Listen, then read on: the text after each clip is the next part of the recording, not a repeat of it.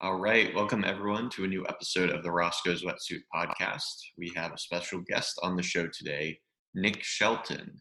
Nick, the connected introvert, has been fine-tuning the craft of effective, high-level social strategy and networking for 20 years. Beginning with his time in the United States Air Force, Nick learned skills that were indispensable to his journey. Coupled with extensive research and 15 years of experience in the oil and gas industry, Nick finally cracked the code and developed the tools that gave him the confidence to flourish in social situations. Nick has successfully built a strong international network of friends, colleagues, and associates, and continues to teach introverts how to navigate social events with ease. And he's also the author of the Amazon best-selling book, An Introvert's Guide to World Domination, Become a High-Level Networker, and Upgrade Your Life, which I was just telling Nick before the show, sent the book to me, and I highly recommend it. So, Nick, welcome to the show. Thank you very much. It's great to be here. Absolutely. So let's sort of, I guess, backtrack your journey to kind of tell me where did all of this, like, why did we ultimately get a book written or you know, your work being about sort of networking and socializing for introverts? Where, I take it, there were some problems that you may have had in that sort of arena earlier on. Right. So if whether you want me to go all the way to the beginning or just where, like, this whole material of me putting out material about it came, the material part is I was doing some speaking about this, and then people would say, hey, I'd like to get your book. And then I didn't have a book. So I said, oh, I should write a book so that people have that resource. And so what had happened was, when I was looking for resources on how to do this as an introvert, I went and looked at books on, you know, networking and socializing, and they were all written seemingly for normal people. And so there was nothing specifically for the needs of introverts and shy and socially awkward people. And then if I did find something that I could use, it always started somewhere in the middle. So it didn't start you from the beginning. And I said, I need something from the beginning. And so, since there was nothing out there like that, when I did hack my way through the system and find out how to do it, I said, well, I know that there's nothing out there for this, so let me, you know, be that resource. And so I started giving speeches about it, and I built an online course about it. But then I didn't have the book, and then so I wrote the book and put the book out. So there's more, because I know that, you know, it helped me. It helped a lot of friends of mine, and so I said, there's a lot of other people that could use this information. So let me try to make it as available as possible so people can get this and get some value and use it. Awesome. And then, I guess, kind of the other sort of direction you were talking about that we could go with that question. Where, tell me about just the kind of journey that you sort of went through to sort of overcome, or in first, I guess, just identify your own kind of social anxiety and introversion. Right. So started in the second grade when we moved from Texas to Colorado, and I started a new school, and I was very shy, socially awkward, and introverted, three separate things, but they're all often found together. And I felt like I was an alien that had not paid attention in my How to Blend In with Humans class, and I had to figure it out. I didn't know how people just naturally seemed to communicate, and I didn't know how to build those relationships. So, you know, I was put in the I was put in the hearing impaired kids class because the teachers thought that I couldn't hear. And but then when my mother talked to them, I was put back into the regular kids class. I tried to, you know, fit in and make those friendships. And I did make a few friends, sure, but it wasn't at the level, because I saw, hey, the people that actually stood out in the spotlight, you know, they might be less qualified than me, but they were getting all the opportunities.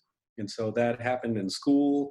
You know, elementary, middle school, high school, even college, the person that might have been less qualified, less handsome, you know, whatever, they're getting the girl, they're getting the job, they're getting the opportunities, And I was, flying under the radar, laying low, and then all of this stuff was passing me by. And I said, I should be there. I should be able to do this.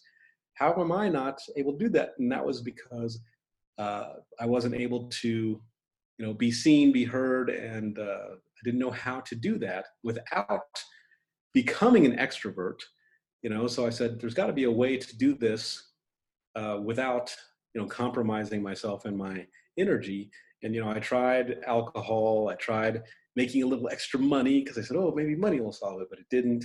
And so basically I had to find a way. And the way that I found was through observation. I just started going out, not in a creepy stalker-like way, but I would just observe people in social situations. So I'd be maybe at a restaurant and I'd see what people were doing at that restaurant and how they interacted and what seemed to work and what didn't. And then I'd just go around anywhere that I was, I would look around because I think a superpower of introverts is observation. And so I would observe and then I would start making notes and I would start implementing some of these things that I learned. And then the things that worked, I would build upon those things. And then once I knew how to do it, then it was really easy. You just have to know the steps. And I said, okay, so is this something that only I can do or can other people do it? And some of my friends tried and then they were able to do it. And I said, this is really simple. And it's a lot of intuitive stuff, but it's just things that you don't really think about in order to, get known and then build that trust, build the connection, and then maintain your relationships. It's not difficult, but people make it difficult in their minds, I guess, and they just don't know how. One of my mentors had told me, because you always hear about people going all in. I'm going all in on this, but you can't go all in if you don't know what to do. So once you know what to do, once you have the steps, so once I was able to get those steps down, then I was able to just fully immerse myself in building my network, and it made a huge difference in my life. I was able to do all kinds of really cool things and live the life that I wanted to live simply by just connecting with people better. So I hope that answered your question. It did. So what I wanted to ask you, was there ever a point that you sort of had a mindset that, you know what, I'm just not the type of person that could, I'm an introvert. I'm not or did you have that sort of strategy or sort of where you're learning, you're observing, and then trying to figure out how people navigate social situations? Did you always have that belief that it could be a learned skill? Yes. I always thought, I said, there has to be a way to do this. There has to be a way around it without, completely changing who I am. And so I just said, I just need to find the way how to do it so I can still be alone 90% of the time.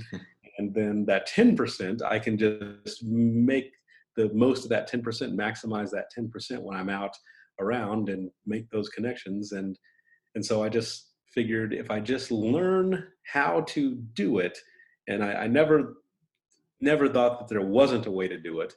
There was, times when I didn't know, I got frustrated because I said, I don't know how to do this, but I always knew that there would be a way, but I didn't know, I wasn't confident that I would actually find the way, but I knew that I was, going to try. And, naturally in the book, I talk about how, I kind of reached the end of my, my rope, so to speak. And so I got really frustrated and I, decided, hey, my life didn't turn out the way that I wanted it to turn out. And so at that time, I was frustrated because I didn't see how to bridge that gap, how to make it work. So, let me have a sip of water. So I was planning to end my life at that time, but I didn't, and I found a way to make it work.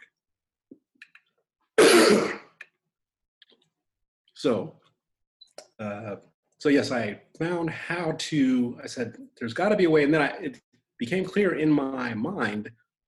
I said, wait a minute, I think I know how to do this. Because I was reflecting on like in my time in the military, where they take complicated things and they make them simple. So they break it down, and we all know about like making a bed in the military.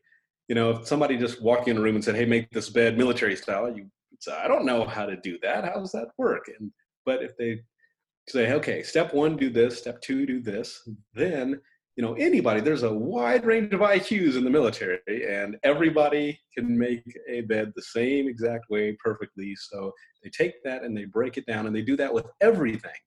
And so it became clear to me, hey, if I do the same thing, if I take what seems to be complicated and I break it down into simpler steps, I should be able to find a way to do this. So I was pretty confident that I was thinking I can figure this out, and just I can just break it down.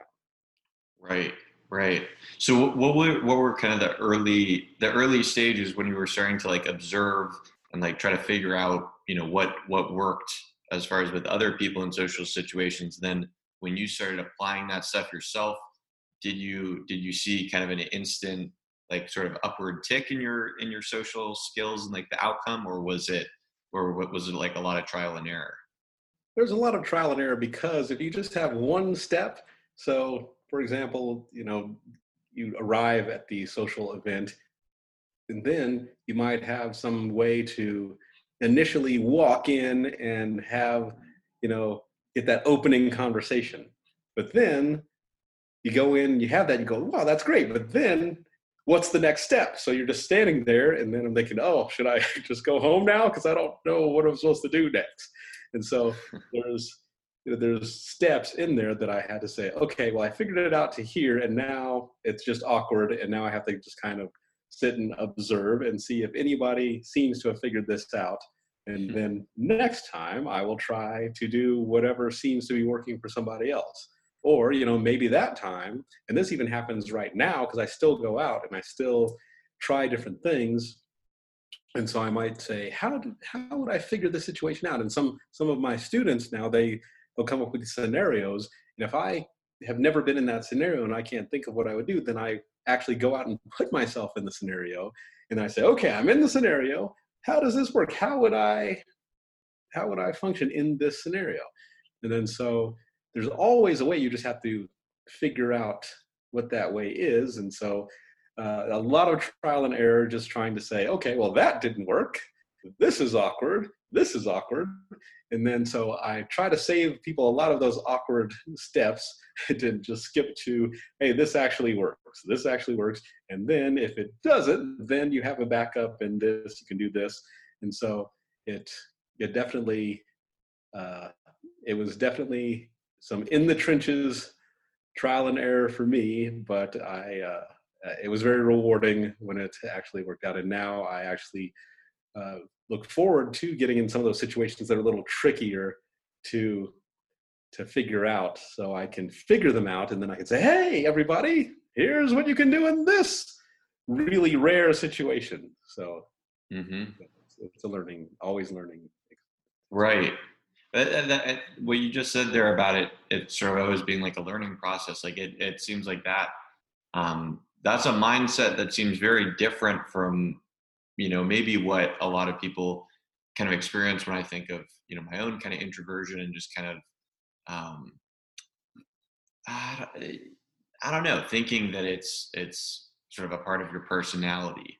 But it's an interesting sort of mindset that instead it can sort of just be, okay, these are skills, or, you know, that some people possess, and that there's sort of a methodological sort of approach that you could take to learn to acquire those skills.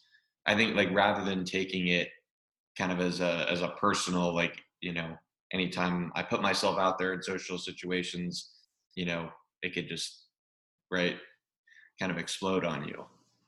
Yeah. So yeah, you can just break it down into it's much easier to think about it as just a skill set that you can learn and go out. And so you can still, you know, recharge when you're by yourself, go out there, you know, for however much time you're comfortable, and just go through the steps. And yeah, it's definitely something that can be learned. And so even if you're, if you are not shy, but you just need time alone to recharge, it works. If you're shy, then it, you know, if you have a plan and you just say, oh, okay, I just have to go in and just A, B, C, D, then that it works. And then if you're socially awkward, then it also works because, you know, we have those techniques for the body language and things like that. So you can say, okay, this is, I can make sure that my body language is good, like the cape walk. If you walk like you're wearing a cape and you want your cape to have a nice drape to it and flow properly, you're going to have a good posture and you're going to have a nice, cool looking walk if you do that.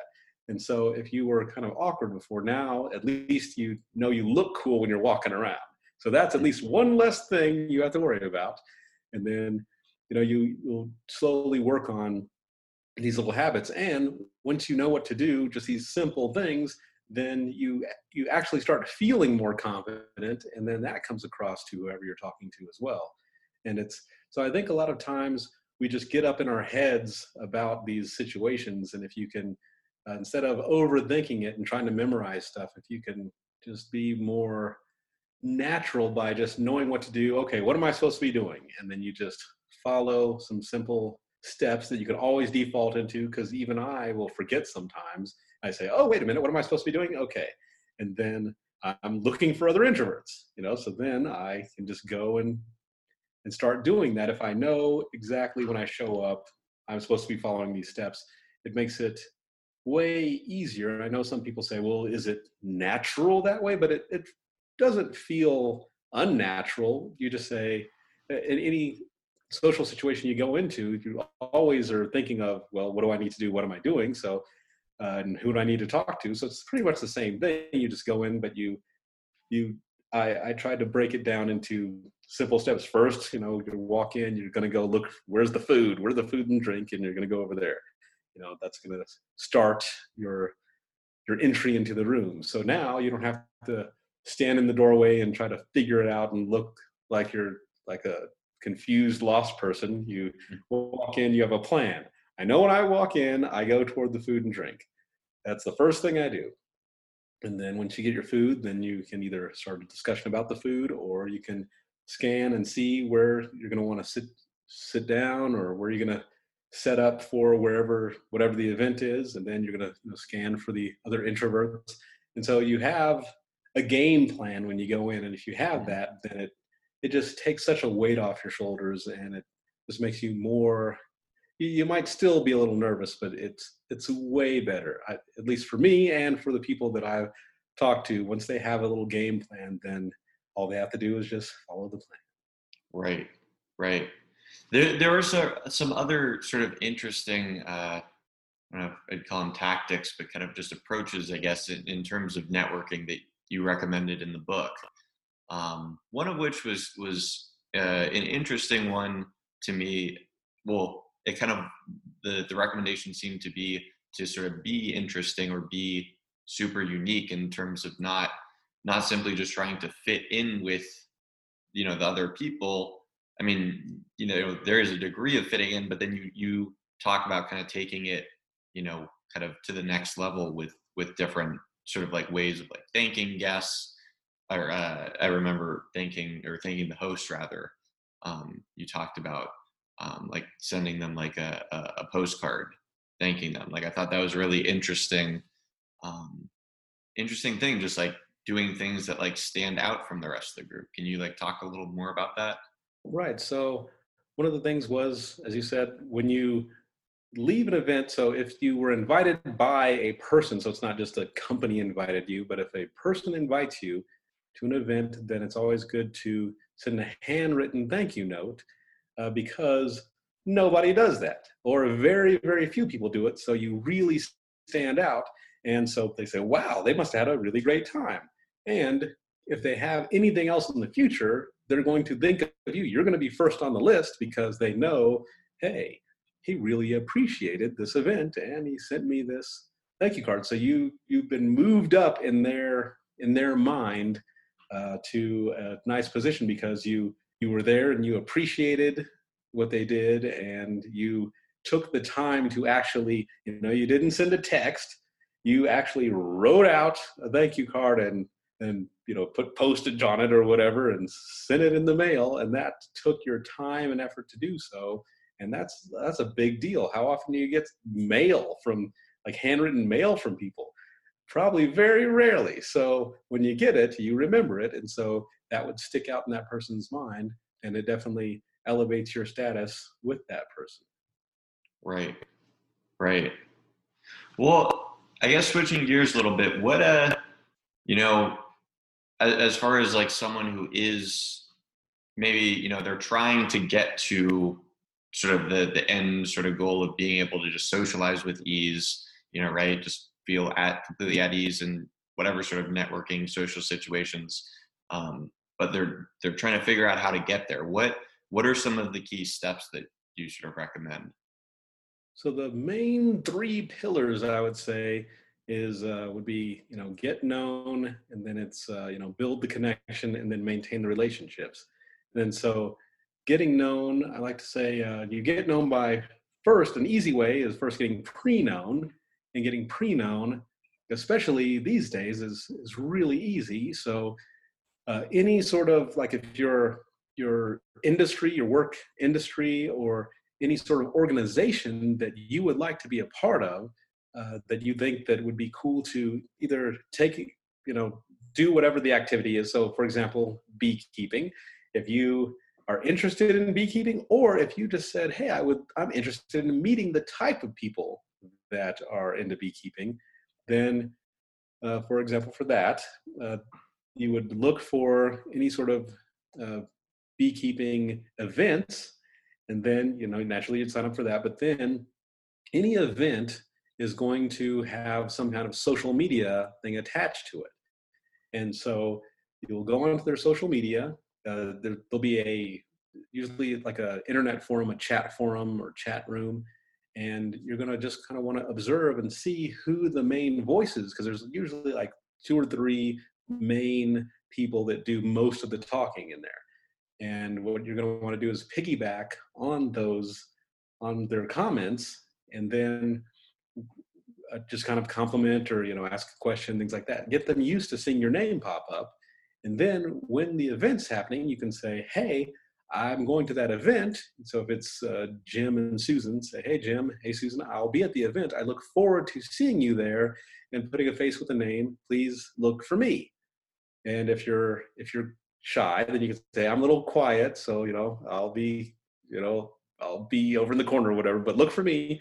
And then they'll say, oh, great, looking forward to seeing you there. So then when you show up, instead of just showing up into a cold room and not knowing anyone and starting from scratch, it's like a pre-approved credit card.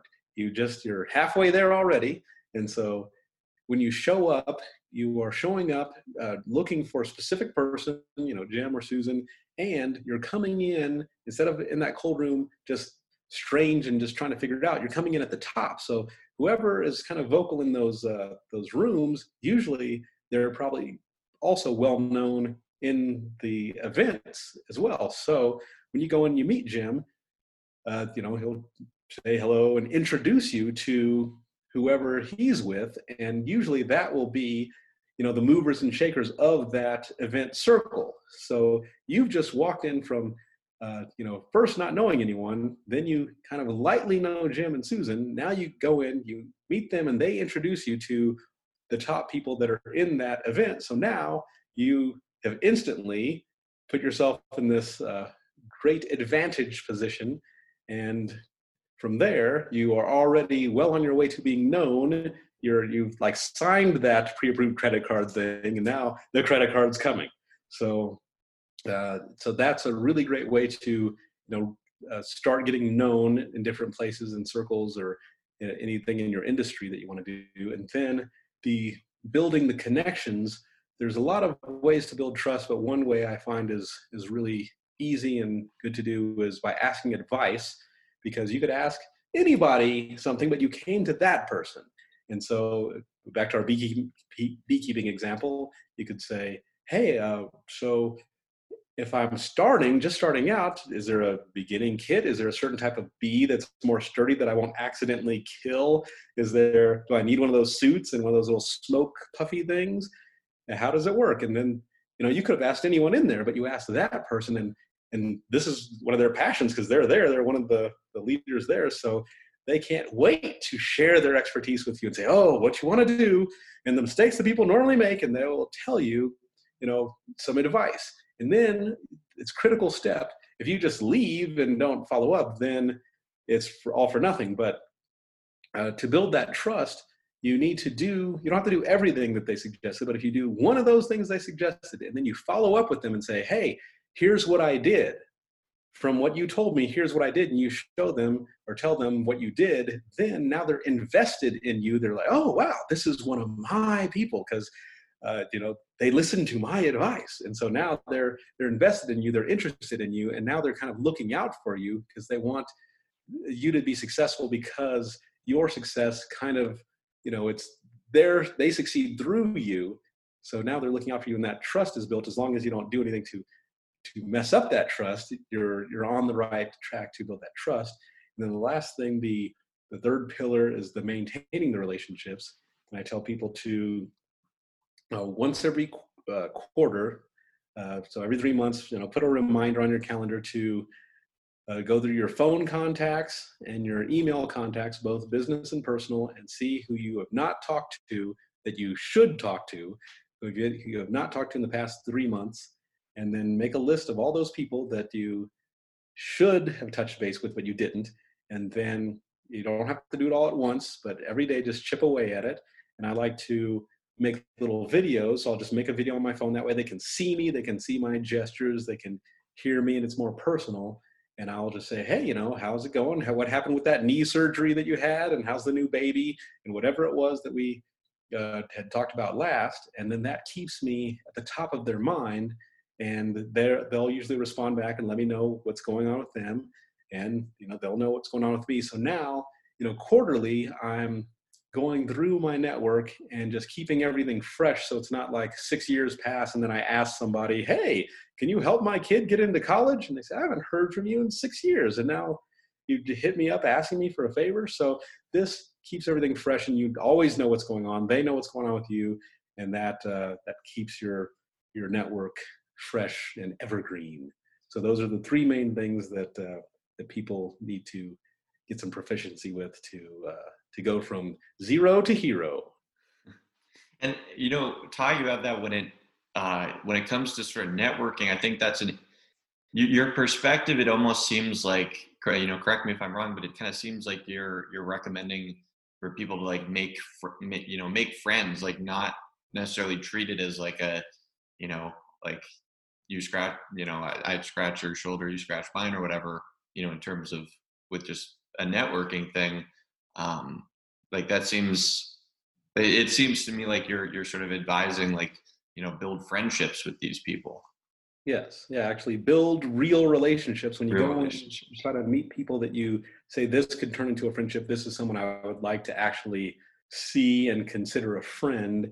And sometimes you'll meet people that aren't, that you say, I don't think that I can hang out with this person, but we do agree on this one point, and then maybe we can build something around, we both love hot air balloons or whatever. And so even though I don't necessarily want to hang out and have beers with them, we can still bond over this hot air balloon, the shared love for hot air balloons or something like that. So but it's not just the shallow networking where you're just trying to say, what can I get out of this person? I have to leverage them to get something. It's, actually finding something interesting and that's cool about that person. And they are now, you treat them as a friend or close acquaintance. And then that really propels you. So a lot of people, someone the other day had said to me, well, I just want leads. I want just more clients and leads. And, I don't know if this would work for that, but I said, hey, if you build these relationships, you'll have all the leads you want because, people know what you do and they'll just refer people to you. Like if you sell insurance or something and you make a lot of good, solid connections, then, all these people are out there, they know what you do. And if somebody says, hey, I'm thinking about, I need some insurance. And then they'll say, oh, hey, I know Toby sells insurance. You should he's a great guy. And so they know you, they trust you, you're their friend, they're going to refer you and they're going to vouch for you. So you don't really even have to push a sale on anyone. They're coming to you with a referral from someone that they trust saying you're the one to go to for that particular service. So I think that's way better than just somebody just putting, 200 names into a hopper and then just trying to, hey, I do this. If you build real relationships, it's just way easier to actually, do your business, get those leads if you want through, word of mouth by people that they trust. All right. So Nick, we were talking about the sort of ways to establish these genuine connections with people that you're networking with, not just trying to go in with an attitude of, what's in it for me, but really trying to establish these genuine connections. So say once you do that, once you meet people at these different events, or now I guess with what's going on with COVID, meeting kind of people online, how do you go about continuing and maintaining and then building those really solid networking connections? So yeah, that's a great question. And maintenance is the most important part, because what's the use of building all these relationships if you're just going to let them fade away? So you have to maintain them. And so first thing is, one of the things when you first start a relationship is you can ask advice from somebody. So asking advice always helps build trust, sharing, letting your guard down and sharing the like an embarrassing story or being vulnerable, that also helps build those relationships. But when it comes to maintaining relationships, one easy thing to do, and especially in today's modern times where a lot of people are kind of locked down either heavily or lightly and they're at home, is go through your email list, and that's your personal email list and your work email list, and your phone contacts, both your personal and business phone contacts, and make a list of people that you haven't talked to in the past 3 months and that you should talk to. So there's people that you don't need to talk to, and there's people that you say, I should talk to this person. And so make a list of all of those people, and then you don't have to do it all in one day, but maybe take 2 or 3 a day, or maybe 5 a day, or however many feels comfortable, and actually reach out to them. Some people might be good for a phone call. Some people, what I like to do is I like to do videos. So that way they can see me and hear me. And so I'll get my phone out and I'll record maybe a 30-second video about, whatever the last thing was we talked about. Hey, how's your kid's soccer team going? How's your shoulder surgery, right? How's the, what's going on with you? What's the latest, and just touch base with them, and then tell them what I'm doing. Hey, I've started doing this. I'm looking to do this. I'm trying to get some speaking engagements or whatever. And so that way they can see me. I'm reaching out. I stay on the top of their mind. And then that way, if there is something that pops up in their mind that I might be an opportunity for me, they would say, oh, I was just thinking about you. You would be perfect for this opportunity. Or the same thing the other way. If there's something that I can help them out with, then, we've been communicating. And every quarter, at least, we are in communication, because it's really bad if you haven't talked to someone for 6 years, or someone hasn't talked to you, and they say, hey, you happen to be like an admissions person for a university, and they haven't talked to you for six years, and they call you up and say, hey, my son would like to go to your university. Can you get him in? And you say, you haven't talked to me for 6 years. But if you had been maintaining that relationship, that person, you would know that person's son is getting older and starting to look at colleges, and you would probably be the one to say, hey, has he considered going to this school? I could probably help get him in.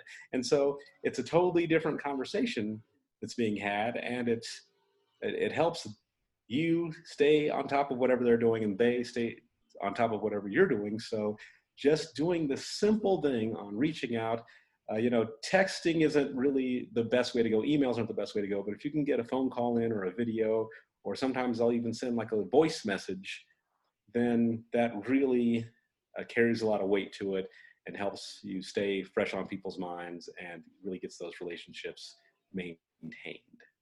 Right. What about, I mean, it's like, how do you choose which, because we all only have, you know, a limited amount of, you know, time and energy to sort of expend in terms of building these different relationships. You know, how do you go about, you know, sort of selecting and choosing, you know, which people to stay in contact with, you know, when there's so many options? I mean, each time you go to a networking event, you're continuing to meet more and more and more people.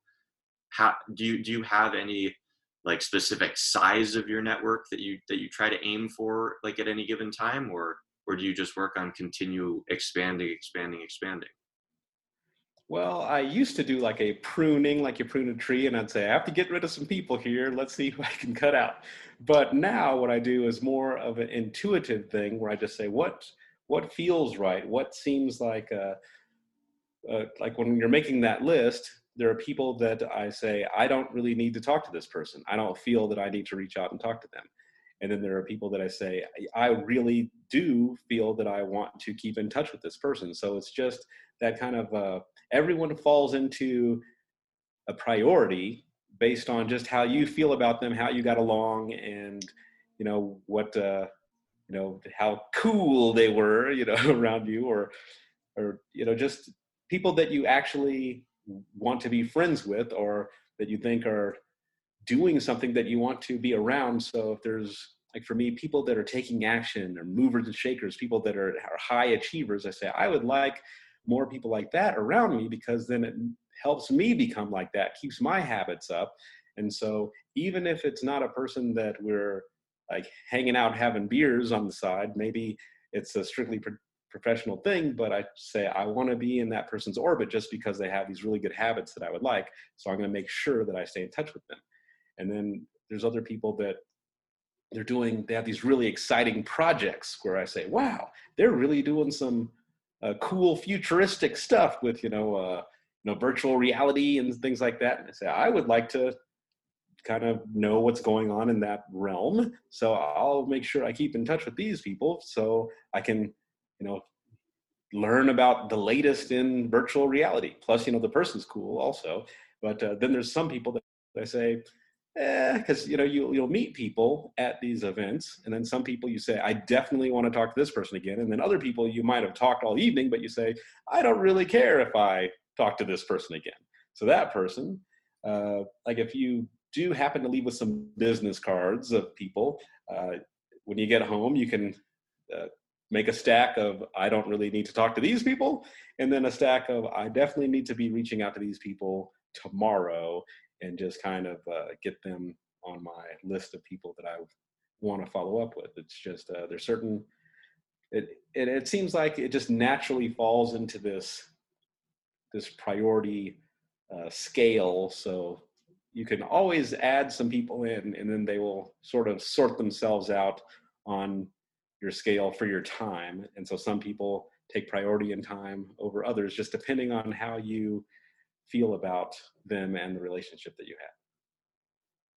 Switching gears a little bit, I wanted to go back to something in your book, kind of a general concept, but there's something I specifically remembered where you're talking about, you know, saying people's names, you know, when you meet them, but at the same time, some people like overusing that, right? Where they're every single time that they address you at one of these networking things, they're like, Nick, you know, it's great to meet you. Nick, what are you doing? Like they. So it's like, it's almost like mechanical and forced. And I think for like a lot of introverts, you know, who socializing, especially with these big groups, it might not come super naturally to these people, but, you know, they're working on building all of, you know, their sort of social skills, their networking skills. How do you do that without it coming off as inauthentic? How do you keep that sort of genuine sincerity in the interactions? Right. Well, so I find, when people overuse the name, I always think, what are you up to? What are you trying to angle in on me or something? What's happening? And so I'm automatically suspicious on when people are using my name too much.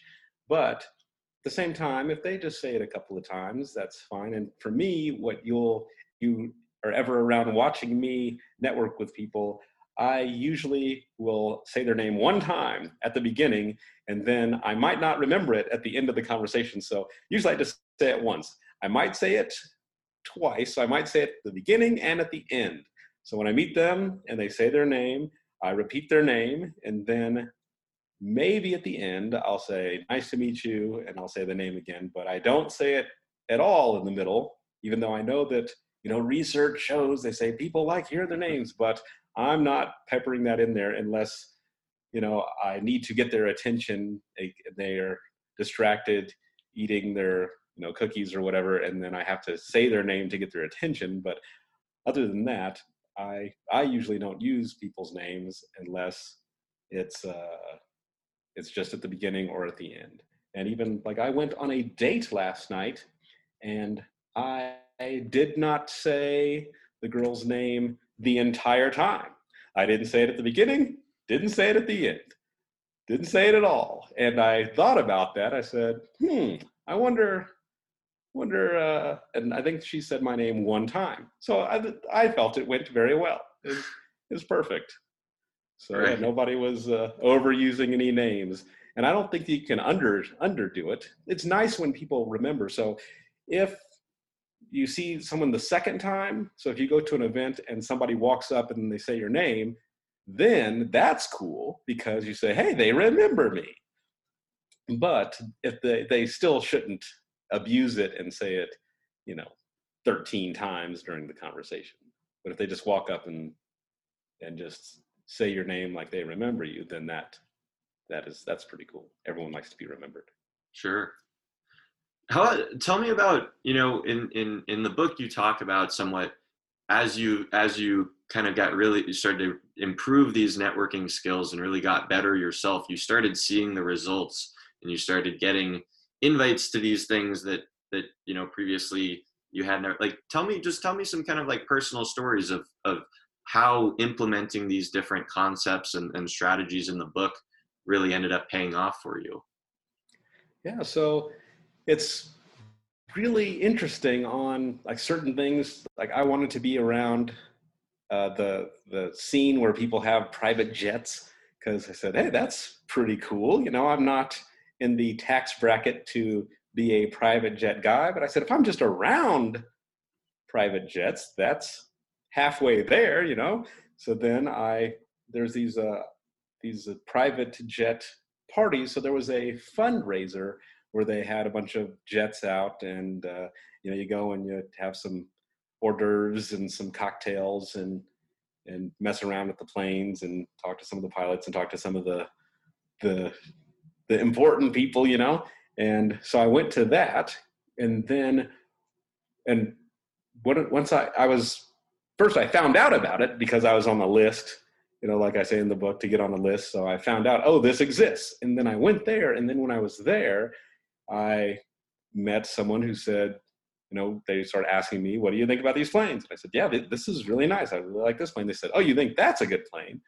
You need to see me on Wednesday, and I will show you some real nice private planes. And then, you know, and then from there, I met someone else who had said, oh, hey, I saw that you were talking to so-and-so about those planes. You should check out these planes. And so I got to have a lot of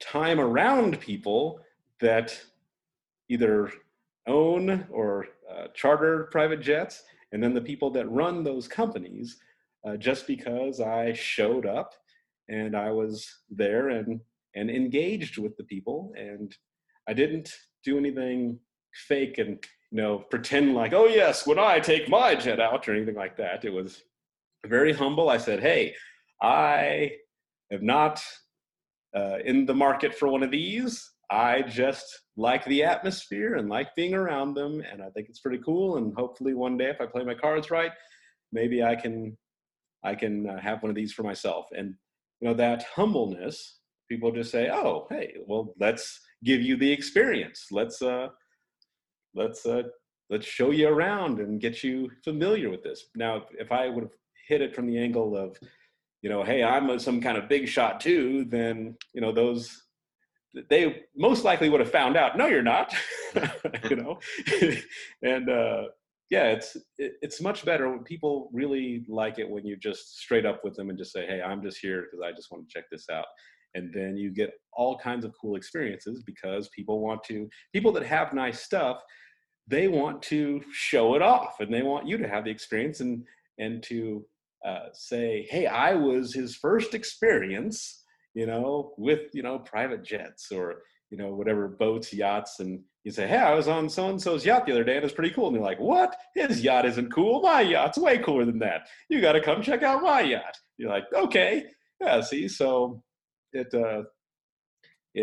builds. It's a lot of fun. So it's just little things, showing up, making a real connection, being humble, and then people just tend to invite you to other things just because you're there.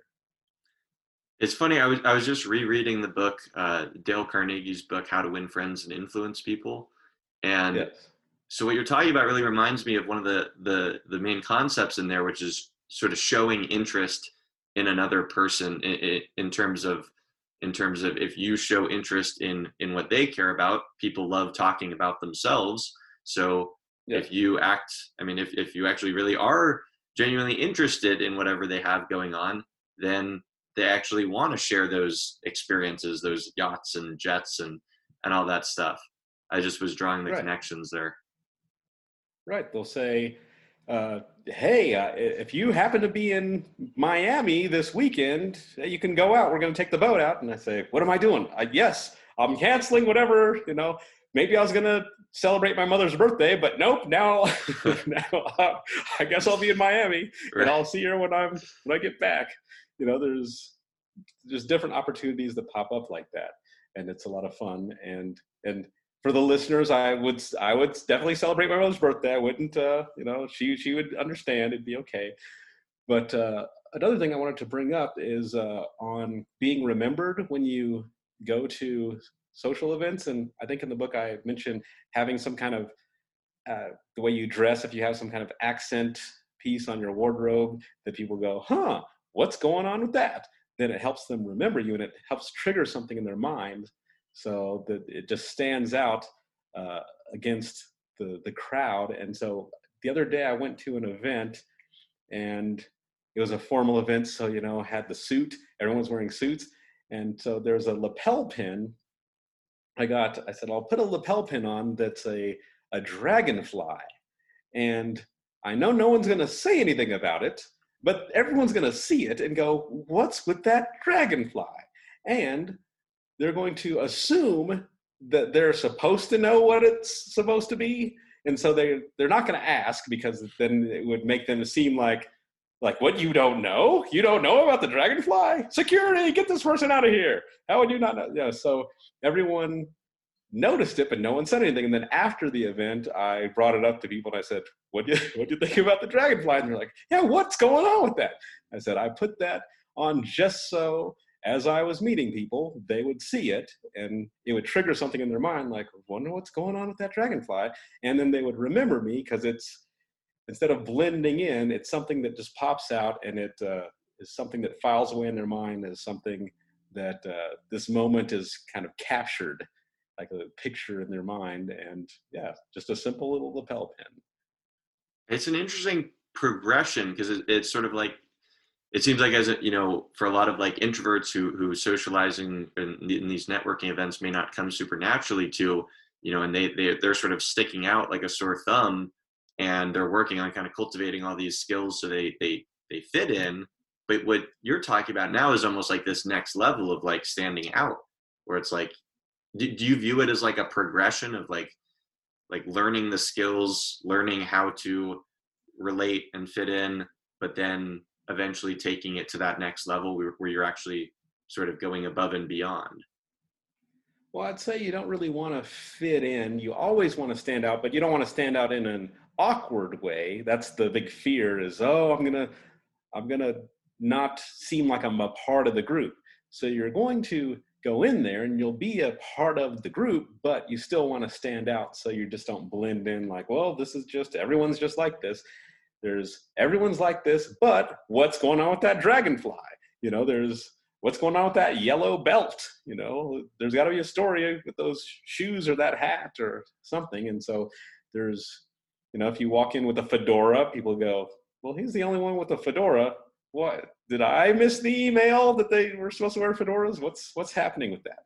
And so there's these little things that, yeah, you don't want to, you know, have a fluorescent orange suit or anything and walk in there if you're the only one like that. But it's just these little things to kind of stand out, because you want to stand out enough just so people remember you, and they it just triggers something in your mind, so you're not having a forgettable moment, a forgettable conversation. You want something to kind of trigger where they say, something's interesting here, let me take a moment and see what this person is about.